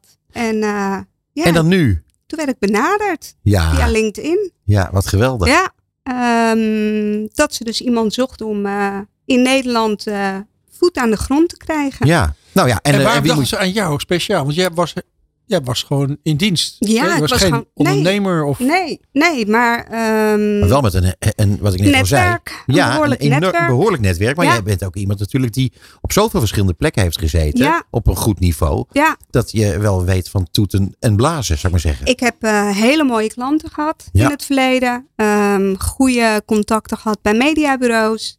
Dus dat was een, eh, een goed begin voor, eh, voor Locala om, eh, om daarom met mij in zee te gaan. En ik ook met hun. Ja, precies. Ik zeg Locala. Ehm, wat, jullie, wat jullie doen is eh, drive to store. Ja, Eh, dat is natuurlijk een enorm dataverhaal. dat klopt. Maar kan jij misschien even in het kort eh, vertellen aan de luisteraars waarom zij Locala moeten bellen om hen te helpen met, nou, met, met, met hun business? Nou, op het moment dat een adverteerder meer bezoek wil naar hun fysieke winkels, Mhm. het liefst fysiek. Ja, want geloof het of niet, maar 85% van de aankoop gebeurt nog steeds in de fysieke Oh, winkel. dat vind ik veel. Ja, dat Ja. is het ook. Echt veel? Ja. En, Ik dacht eh, 50-50. nee, nee, fysiek is nog steeds eh, hot. En, Ja. ehm, ja dat zal blijft waarschijnlijk nog wel dat even zal zo. het ook blijven. Ja. Ja. Ehm, dus op het moment dat vooral de retailers, maar denk ook aan restaurants, ehm, denk ook aan automotive, dat die gewoon meer traffic willen naar hun, eh, naar hun winkels, dan eh, zijn ze bij ons aan het goede adres. Hoe werkt het? Ehm, het werkt als volgt. Wij, ehm, op het moment dat er een eh, opt-in wordt gegeven. Ik ga een beetje technisch worden. Ja, maar opt-in, dat weten onze luisteraars wel. Ja, op het moment dat jij toestemming geeft Ja. aan, ehm, aan, aan de apps dat je getracked wordt, dus dat je locatie aanstaat, dan ben je voor ons opt-in. En dat betekent dus dat wij, eh, dat wij ja, mobiele devices kunnen tracen. Mhm. Eh, waardoor wij ja, first-party locatiedata hebben. Ehm, om het nog even iets specifieker te maken, geolocation. Mhm. En aan de hand daarvan kunnen wij via mobile advertising, kunnen wij de juiste doelgroep eh, op de juiste plekken gaan krijgen. Ja, En het vervolgens ook nog bewijzen met resultaten. En, ehm, we houden ja, want die data heb je dan vervolgens Ja. ook. ja, en we houden ons eigenlijk aan de vier pijlers. En dat is audience, dus de doelgroep. Eh, vervolgens eh, de analyses, ehm, attribution en ehm, ja, analytics. Ja, Eh, waardoor je dus eigenlijk een totaal verhaal krijgt dat op het moment dat jij een mobile advertising opzet en daarmee mensen naar je winkels wil krijgen, eh, dat wij dat allemaal via onze DSP, dus wij hebben een self-learning machine, eh, die al tien jaar eh, ja, bestaat. ja. En, En eh, succesvol is. en succesvol is. We zijn ooit begonnen als eh, S4M, Succesvol Mobile. En ook totaal gespecialiseerd in mobiele techniek. Maar ja, de wereld verandert en we gaan naar een cookieless wereld. Ja. En daar spelen wij op in. Ja. Dus, Zeg even, even terug naar de communicatie. Mhm. Ehm, je moet dus de mensen die je dan weet te bereiken, die moeten natuurlijk wel eh, bereikt worden dan ook met een boodschap. ja, dat klopt. Is dat in, in, in, hoezeer, eh, in hoeverre is dat specifiek voor datgene wat jullie doen? Ik denk heel specifiek of niet? Nou, kijk, het hangt er heel erg vanaf. We hebben net onze eerste campagne gehad met, eh, met Samsung. Ja, gefeliciteerd nog. Ja, dankjewel. Heel blij mee. Eh, Samsung die heeft een experience eh, winkel, store in Breda. En daar wilden zij meer traffic naartoe. Dus Ja. eh, we hebben een Black Friday campagne gedaan. Ehm, en daar zijn de resultaten uitgekomen dat inderdaad een uplift is gekomen eh, na de campagne. Ja, Dus dat houdt in dat op het moment dat eh, de campagne loopt, wij eigenlijk al kunnen meten hoeveel mensen die wij de advertentie hebben laten zien, uiteindelijk ook naar de winkel toe zijn gegaan. maar goed, dat heeft alles te maken met het bereik. Dus jullie zorgen voor het bereik. Wij zorgen voor ehm, eh, de aantal impressies. Dus Ja. wij zorgen dat er genoeg eh, bereik is of genoeg inventory Ja, is om ja. impressies uit te leveren. En op het moment dat de impressies zijn uitgeleverd, kunnen wij precies zien hoeveel er geklikt is. Ja. Ehm, En daarin kunnen wij. eh, En met die, en met die locatiedata kunnen jullie zien of ze daadwerkelijk naar die winkel zijn gegaan. klopt, wij krijgen een signaal. Ehm, dat, Fenomenaal joh. Ja, dat is het echt. Ja. het, het, het gaat zelfs verder dan dat. Want wij kunnen ook, eh, om een voorbeeld te noemen, als je een supermarkt bent en jij weet precies wie er in jouw supermarkt komt. En wat voor producten de mensen kopen, dan heb je als supermarkt heb je gewoon first party data. Mhm. Dat is goud waard. Ja. Je weet alles over je bezoekers, maar je weet niet wie de mensen zijn die niet in je supermarkt komen. Nee, en die wil je. Ja, en wij kennen ze wel. En wij weten waar ze wel komen. En wij weten precies hoe vaak ze naar welke supermarkt gaan. En wij kunnen die mensen, eh, nou eigenlijk geen mensen, maar devices, de devices van de mensen, eh, die kunnen wij gericht boodschappen versturen voor de desbetreffende supermarkt. Ja. Kijk, nu wil Bas een vraag stellen. En dat zijn vaak hele goede vragen. Nou, ik vind het wel heel leuk. Kijk, eh, eh, in, waar, in dat vak waar wij ons in, in begeven, heb je wel mensen die hebben dan die eh adblockers, hè, waar Ja. mensen hebben. En mensen vinden reclame allemaal waardeloos en privacy staat ho- hoog in het vaandel. Klopt. Je hebt ook gewoon mensen die gewoon zeggen, ik vind het leuk. Want eh, al die mensen zijn nu lekker in die, eh, in die experience tour van Samsung geweest. Ja. Dat was heel erg. Het, het kan ook heel veel leuke dingen brengen Het natuurlijk. kan zeker leuke dingen brengen. Absoluut. En wat je met locatiedata nog meer kan, ehm, is dat je ook kan eh, profilen. Dus eh, dat klinkt een beetje eng, maar dat is het absoluut niet. Alleen, Het is leuk juist. ja, Ja. want je kan gewoon eh, op een gegeven moment, als je bijvoorbeeld ziet dat een device elke dag eh, naar een basisschool gaat, dan kan je op een gegeven moment de device profilen als een ouder. Ehm, Als dus- een kind. ja, Of een kind. Ja, dat kan Ja, ook. kind kan ja. ook. ja, een kind kan Of ook. een kinderlokker. Maar Eh, goed, dat nou, geldt dat te is zijn. nu wat eng. Ja, zie je. Hey, ik heb nog, ik heb jij weet het een weer eng te maken. Bas. Nee, helemaal niet. Nee, ik heb nog een andere vraag. Ik zat op jullie website, eh Ja. lokala.com, eigenlijk Ja. daar in de propositie hebben een, een dingetje We aangepast, hebben zag de ik. ask hebben we inderdaad eh, laten vallen. Ja, dus Ja. eh, dat was ooit eh, ontstaan als net zoals dat je wat aan Siri kan vragen. Kan je het ook aan Locala vragen. Ja. Eh, maar Locala, ja, dat, dat, dat klinkt net even wat lekkerder. Het is natuurlijk een global organisatie. Dus eh, Ja. ja, daarover ook wel mijn vraag. Want als je dan Mhm. op jullie site komt, staat er van, staat er zo'n soort van logootje met die namen. En dan zie je voorbij komen Singapore, Ja. Dubai, Ja. Chicago, Los Angeles, New York en. Amsterdam. En, En daar ben jij. Ja, Hoe cool is dat? dat? Vet toch? Ja, nee, het is echt heel leuk. Heel leuk. Ja. En we nog een serieuze vraag. Ehm, ehm, ehm, wa- wat was die vraag ook alweer? Ehm, nou, ik geef hem even naar Peter. Ja. Oh, Nee, dat is jammer. Zeg weet weet Oh, weet je hem weet weer? het. Ja, ja. Nee. Dat was een hele goede vraag, denk ik. Ja, zeker. Komt-ie. Eh, de, eh, op jouw eh, LinkedIn-profiel Mhm. zag ik dat jij ook je met diversiteit bezighoudt binnen het bedrijf. Ook Maar dat is dan een internationale functie dan die je dan Ja, hebt. Dat Wat klopt. tof. Ja, heel tof. Ja, ik doe dat samen met eh, twee collega's uit New York. Eh, wij zijn met z'n drieën co-leaders voor eh, diversity, equity en inclusion. En, ehm, en dat is een hele mooie uitdaging, want we hebben het over een global organisatie die allemaal hun eigen cultuur hebben, eigen wetgeving hebben. Want de wetgeving van Frankrijk bijvoorbeeld, niet zo heel ver bij ons vandaan, ziet er alweer heel anders uit dan Nederland. Ehm, en met z'n drieën eh, ja, willen wij er gewoon voor zorgen dat er intern eh, dat mensen zich veilig voelen, dat mensen zichzelf kunnen zijn op hun werkplek. Ehm, ja, en dat vind ik wel een hele mooie en dankbare taak om aan, eh, aan deel te nemen.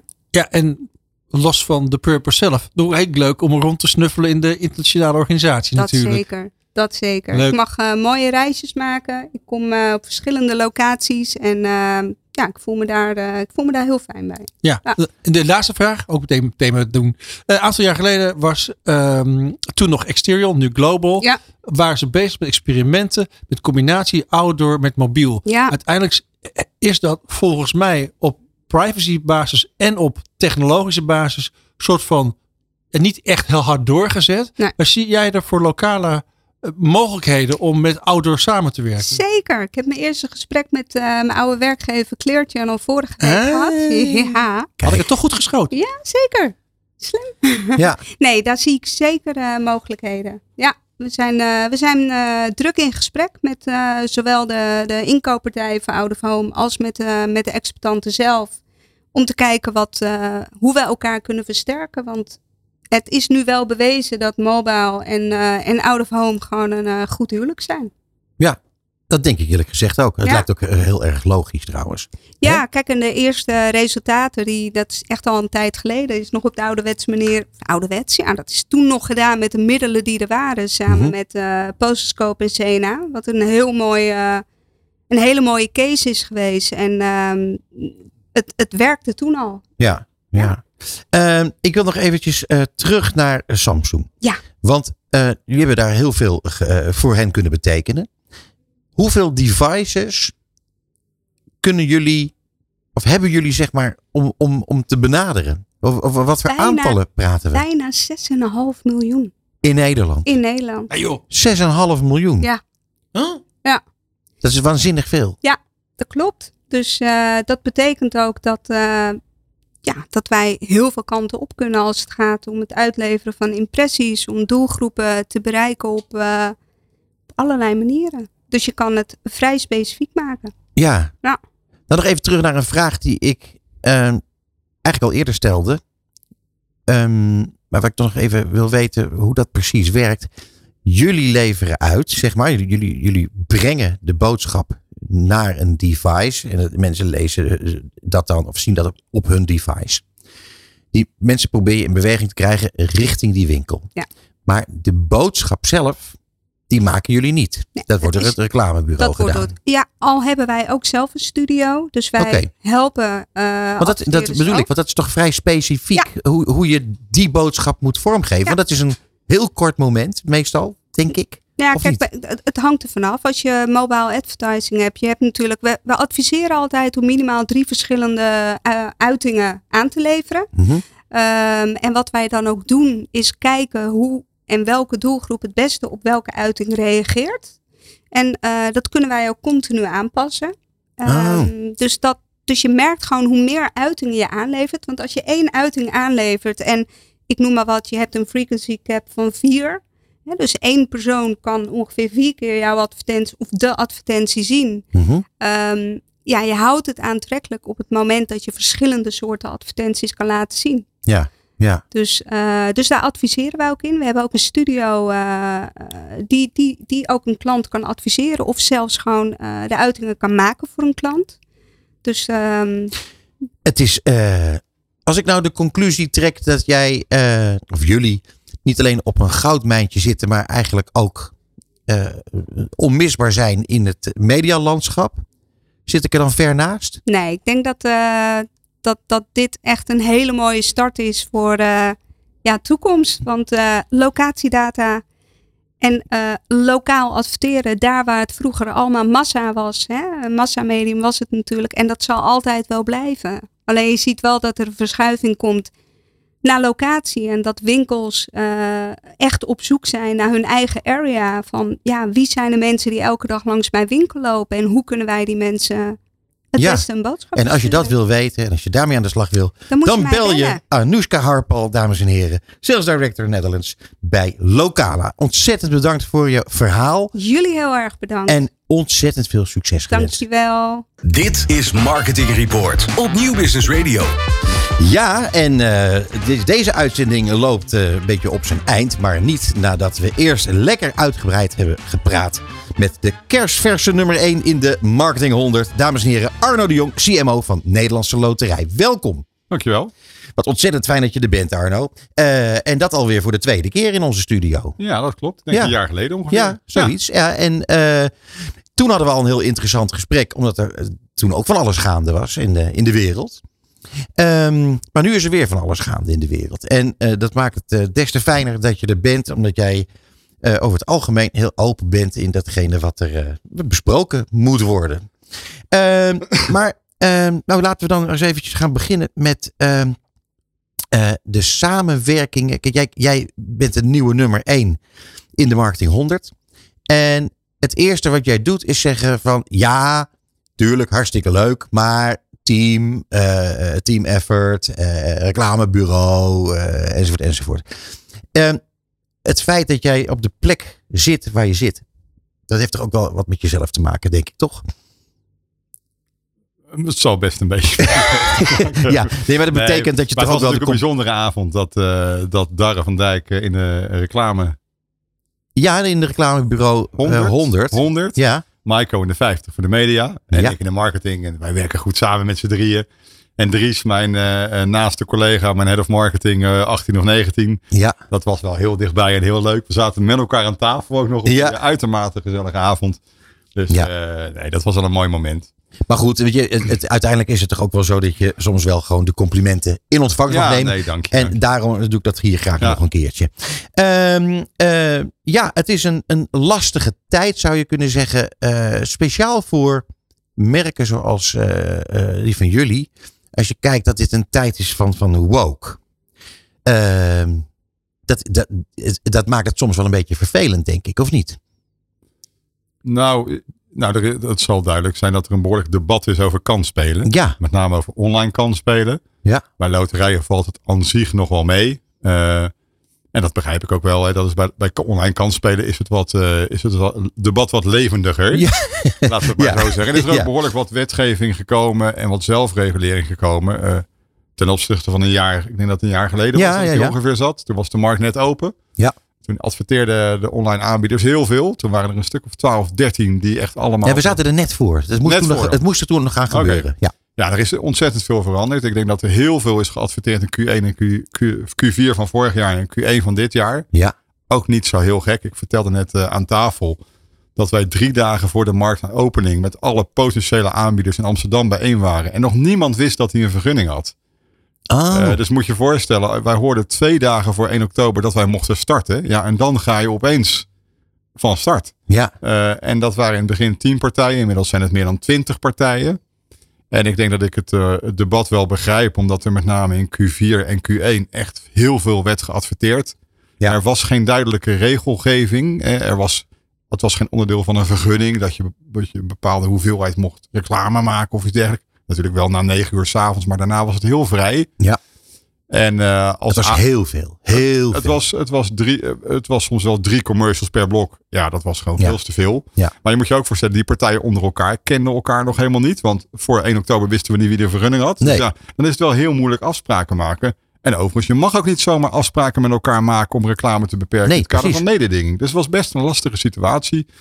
Nou, in Q1 zijn we toch bij elkaar gekropen als aanbieders. Hebben ook de reclamecode erbij aangehaakt. En hebben gezegd, joh, hier moeten we, dit moeten we niet, niet, niet doen. Mhm. We moeten gaan beperken. Toen is er een reclamecode afgesproken.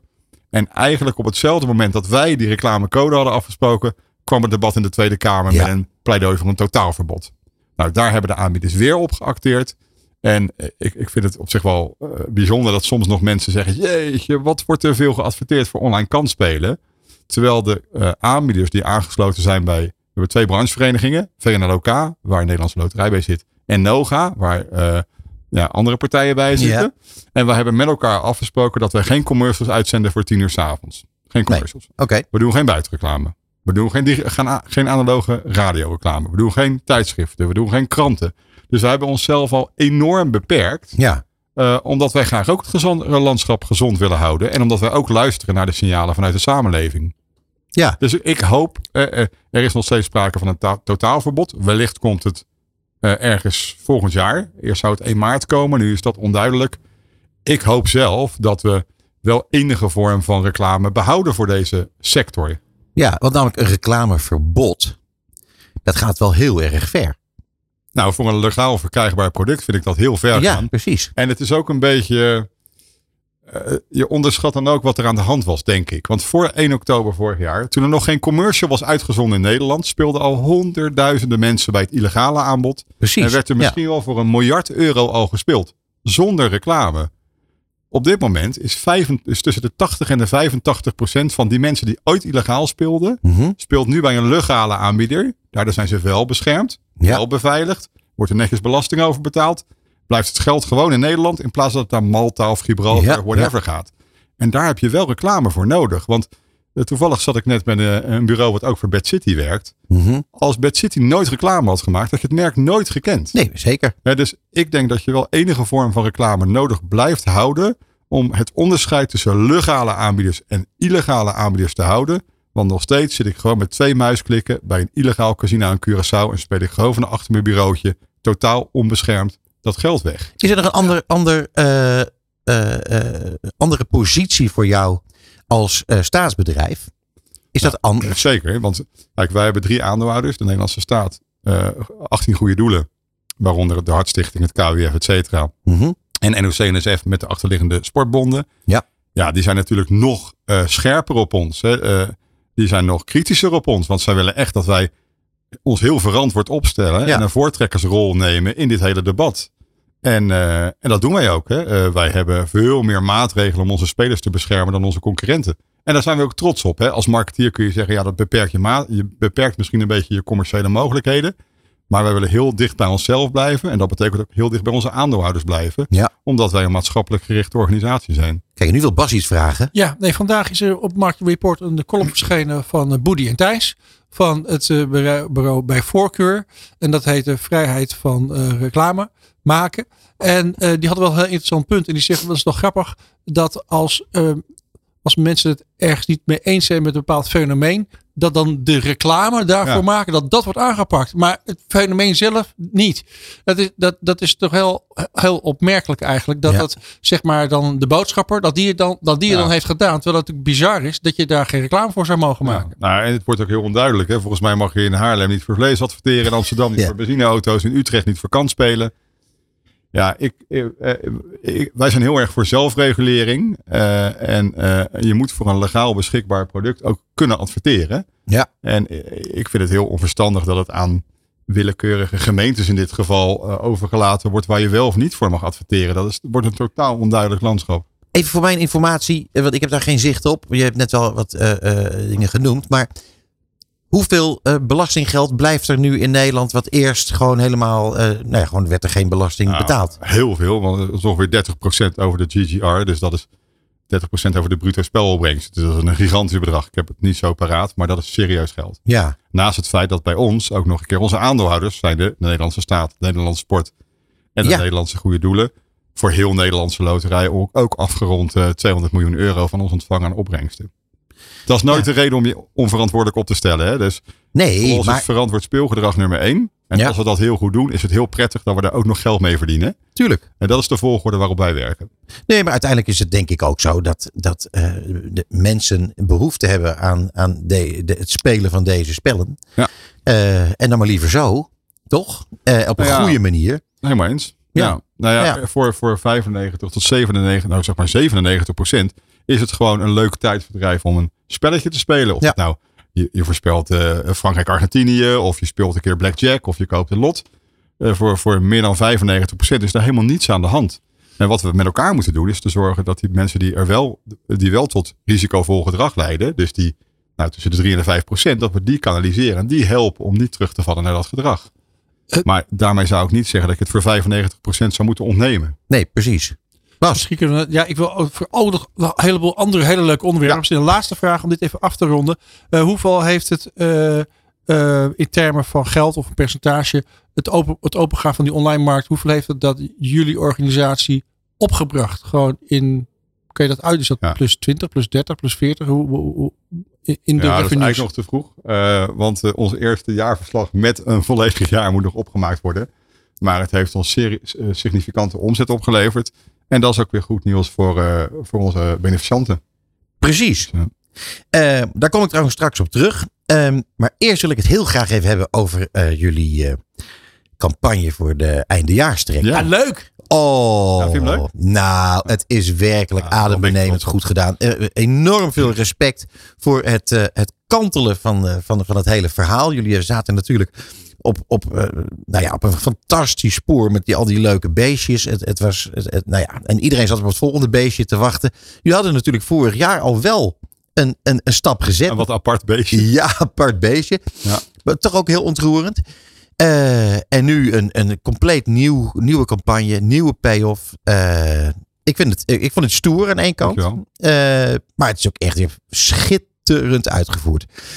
Hoe is dit zo gekomen? Want is het zo dat, dat, dat Darre van Dijk zei van Arno, dit moet even, we moeten nu een andere boeg gooien. Hoe, hoe werkt zoiets? Nou, er is best wel wat debat, eh, discussie aan vooraf. dat geloof ik. Want je houdt, ja, eh, het zijn echt DBA's, die diertjes voor ons geworden. En iedereen vraagt zich af, wat wordt het nieuwe diertje? Ja, Maar je moet jezelf op een gegeven moment gaan vernieuwen. En dat moet je eigenlijk net even te vroeg doen. Want als je te lang doorgaat, dan kun je niet meer terug. precies. Dus we Ja. hebben vorig jaar al een discussie gehad. Moeten we nu al om? Maar toen kwam TBA met het idee van de koekoeksklok. Ja, dat was zo goed. Ja, dat was heel goed. Ja. Eh, toen hebben we gezegd van ja, je hebt de emotie van een diertje in een fysiek iets. Dus dat was heel bijzonder dat we toen nog op de dierenlijn verder zijn gegaan. Maar dit jaar hebben we opnieuw ook naar de dierenlijn gekeken. En die hebben we tot best wel lang daarnaast gehouden. Maar we hadden het gevoel van ja, dit wordt het jaar om ons te vernieuwen. En we moeten wat anders gaan doen. En het dier heeft nog steeds een rol. Hè? Want er zit Zeker. een vrij prominente husky in. Ja. Maar het is nu slechts een bijrol. En de hoofdrol is voor de fantastisch acterende eh, vader en zoon weggelegd. Want de film wordt wel gemaakt door hun acteerwerk. Echt, ik was bij de shoot in, eh, in Lapland. Koud hè? Het was eh, min 27 graden. Eh, min 27. Ik heb de foto's ervan als bewijs. Nee, het was echt onwijs koud. En hoe die acteurs heel de dag buiten hè, in die kou. En eh, In een Ja. blote kont. ook even in de blote kont. Ja. Zeker. In de sauna. Na de sauna. Maar hoe, eh, hoe het hele team daar heeft gewerkt was echt onvoorstelbaar. Gewoon de hele dag buiten. Hè? Gewoon cameraman, eh, geluid. Ja, fantastisch. Echt. Ja, en die acteurs die waren waanzinnig goed. Maar eh, eh, akkoord, eh, acteurs, waanzinnig goed. Maar je moet het eerst maar even bedenken. En de payoff ook Ja, die zo. Ja. ongelooflijk goed. Ja. Ehm, eh, en dat maakt het eigenlijk heel ontroerend, maar ook heel erg echt. En het grappige is dat heel veel mensen intussen, waaronder jij zelf, Ja. eh, dachten van wacht eens eventjes, dit is eigenlijk wel een boodschap die voor mijzelf ook geldt. Ja. Dat is toch Nee, mooi? dat klopt. Want nou, als je kijkt naar de campagnes met de dieren, dat waren altijd leuke, schattige films. hè. Ja.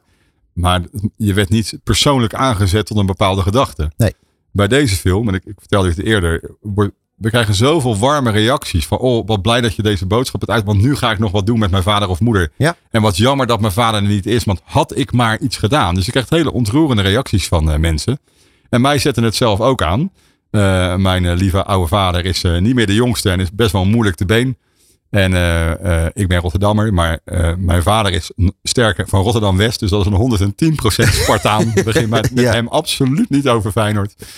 Dus eh, ik dacht, ja, weet je wel, zijn droom was gewoon naar dat stadion gaan, naar het kasteel. Ja. Dus ik, eh, ik belde mijn moeder en ik zei van, joh, zou pa het nog kunnen dat ik eerst even samen lekker een goede hap ga, eten met hem en dan eh, lekker naar het kasteel samen Ja. Sparta kijken.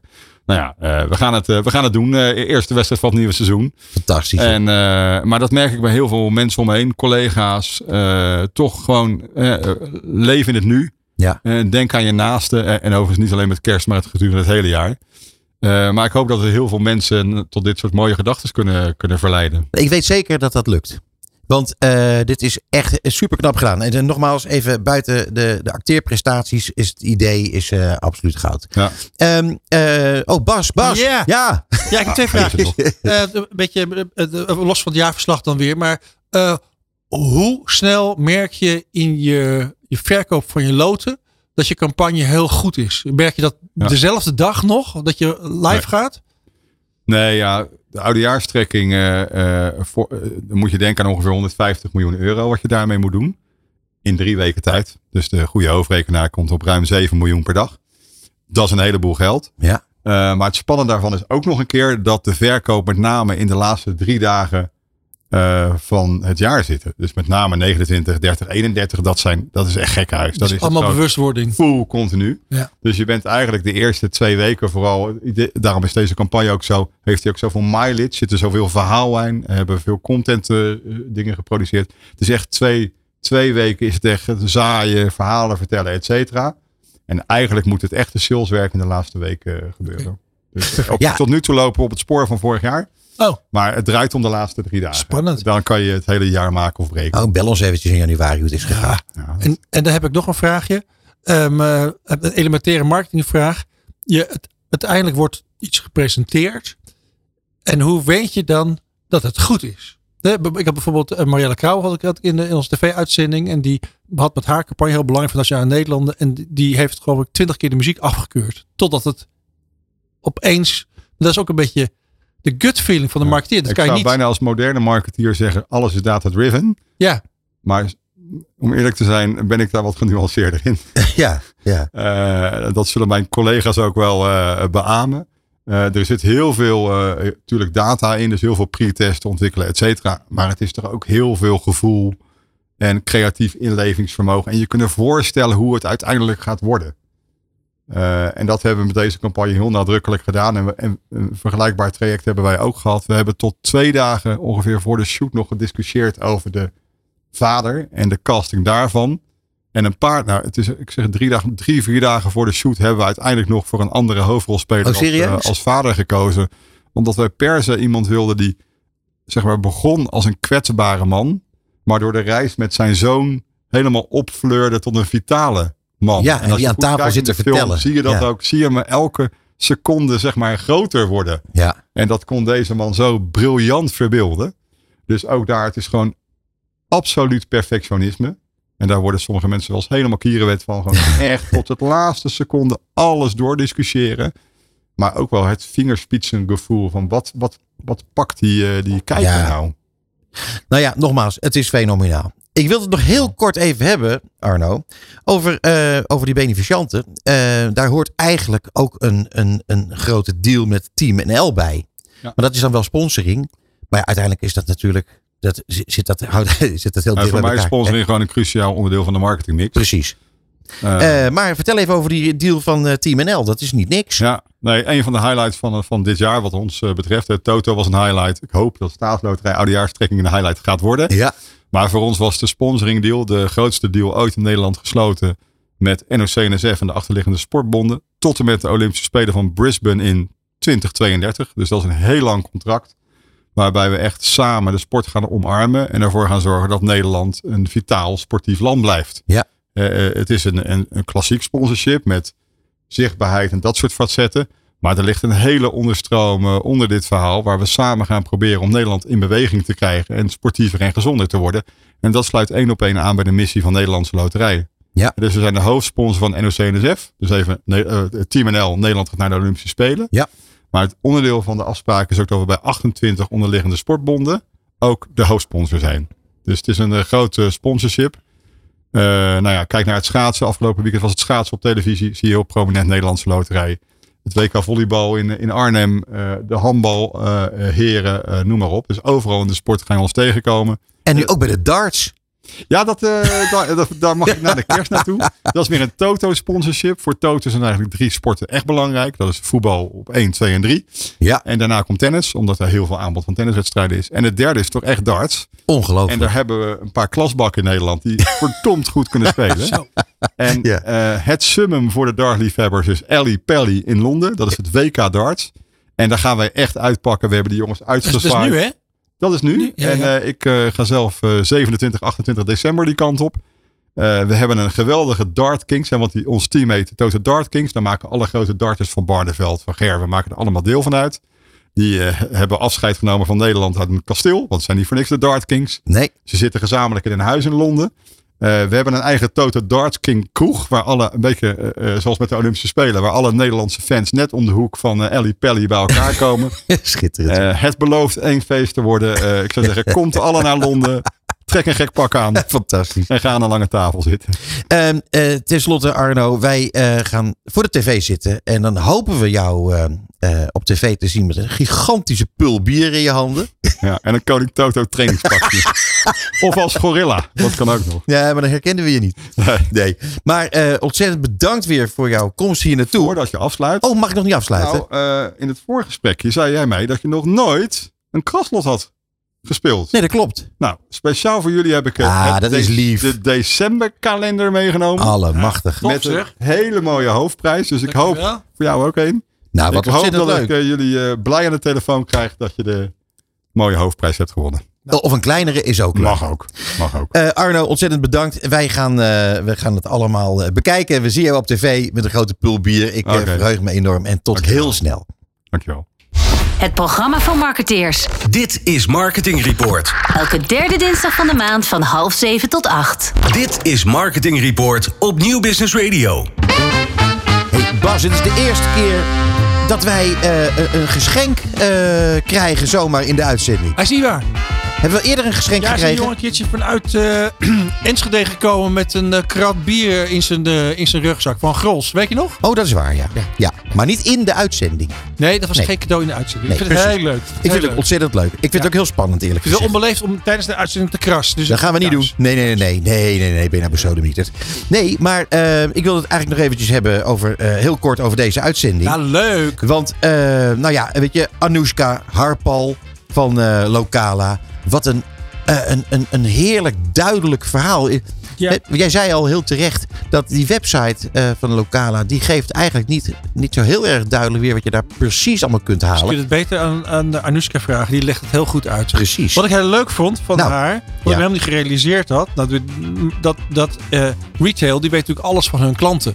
Maar Ja. alle mensen die gewoon voorbij lopen en niet naar binnen gaan, daar weten ze helemaal niets van. Precies. Dat weet lokale weer. Ja, dat is toch ongelooflijk? Ja, maar daar, kun je, daar kun je dus gewoon als marketeer niet omheen. Ja, en die weet ook hoe je die mensen dan in plaats van langslopen met zo, zo naar binnen. Nou, ik zag, ik zag Arno de Jong zag ik ook al met haar eh, zitten te, te, te, te, te, te praten hier, eh, hier in de studio. Dus dat, eh, daar komen vast weer hele mooie dingen uit. Zeg Ja, Michael Schiphol, van- hè? dat was leuk met Schiphol. Schiphol. Onze eerste gast. Namelijk de wachtverzachter. De Dat woord van de avond. Ja, dat vond ik ook. Ja, wacht- echt tof. Ja, fantastisch. De wachtverzachter. om, om al die arme mensen die daar in de rij stonden. om die ja, toch een iets betere tijd te geven dan ze anders zouden hebben gehad. Knap gedaan. En, eh, en een ontzettend leuk gesprek. En leuk hè, dat iemand die. die kijk, data is natuurlijk heel. heel ja, heel, eh, data is een, een, een moeilijk dingetje. Het is interessant. Maar eh, als iemand zo enthousiast over data kan vertellen. Je krijgt helemaal een blij gezicht als je over data begint. Dat vind ik toch wel echt heel erg leuk. Daar gaan we nog vaker eh, mee praten. Want die heeft zulke leuke dingen te melden. Daar zijn we allemaal niet aan toegekomen, helaas mensen. Maar dat, eh, dat komt allemaal wel weer in een andere uitzending. Ja. Nou ja, dan hadden we natuurlijk Michael van Kerkwijk. Ja, met eh, over, over, over zijn column Purpose in de ijskast. En ik was door ook op precies hetzelfde, hetzelfde verkeerde been gezet als jij. Ja, hè? Eh, purpose in de ijskast. Ja, de Purpose gaat helemaal niet in de ijskast. Maar in de ijskast zit vol met purpose. En Precies. met flauwekul. En daar ging het juist over. Ja, inderdaad. Tof. Grappig, hè? Ik vond het ook een heel fijn, fijn gesprek. Ja, en de Rogier Bruggeman. Ja, dat moeten we over Rogier zeggen.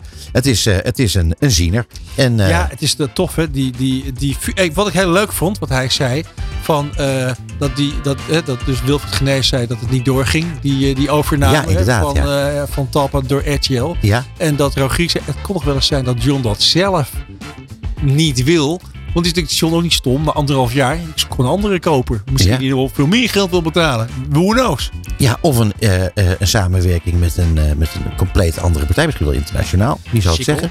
Waar je komt. Nou, vond ik ook interessant hoor. Waar niet alles kan. Nou ja, goed. En dan eh, ProSieben, uiteindelijk... Uit- schijnt te worden gekocht door eh Berlusconi. Maar dat is een heel ander verhaal. Nou, daar komen we nog wel een keer op terug. Maar goed, dan tenslotte Arno de Jong. Wat is het toch altijd een feest om hem in de studio te hebben. Ja. Eh, het zijn eh, fantastische verhalen. Maar eh, dit jaar toch wel extra leuk met, eh, met, met die eindejaarscampagne. Ik bedoel, daar ligt toch echt gewoon iedere Nederlander zijn vingers bij af. Zeker. Daan, wat vind jij ervan? Ja, Daan, onze technicus, die is er ook eh, helemaal weg van.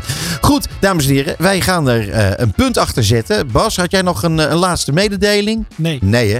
Nou, dan is, rest mij nog te zeggen tegen alle Nou ja, behalve luisteraars. dan nog, nog, nog, dat er nog een hardnekkige verzoek kwam van... Van wie? Van Ja, wie? iemand wou de groetjes doen. Oh ja, maar daar wil ik het helemaal niet over Ah, hebben zelfs. laten we Waar ik het tenslotte over wil hebben is dat eh, wij onze luisteraars allemaal een fantastische kerst willen wensen. En een geweldig 2023. Ik zou zeggen, koop allemaal een staatslot. Eh, want je weet maar nooit of je dan eh, ervoor kunt zorgen dat de dromen die je sowieso wel kon waarmaken, misschien extra mooi kunt maken. Goed, Of een heel lieve mensen, staatloten. Dat schiet lekker op. mensen tot volgend jaar. Tot zover Marketing Report op New Business Radio. Alle gesprekken zijn terug te luisteren via podcastkanalen als Spotify, Duke of Apple Podcasts. Komende maand zijn we er weer op de derde dinsdag van de maand tussen half zeven en acht uur. Tot dan.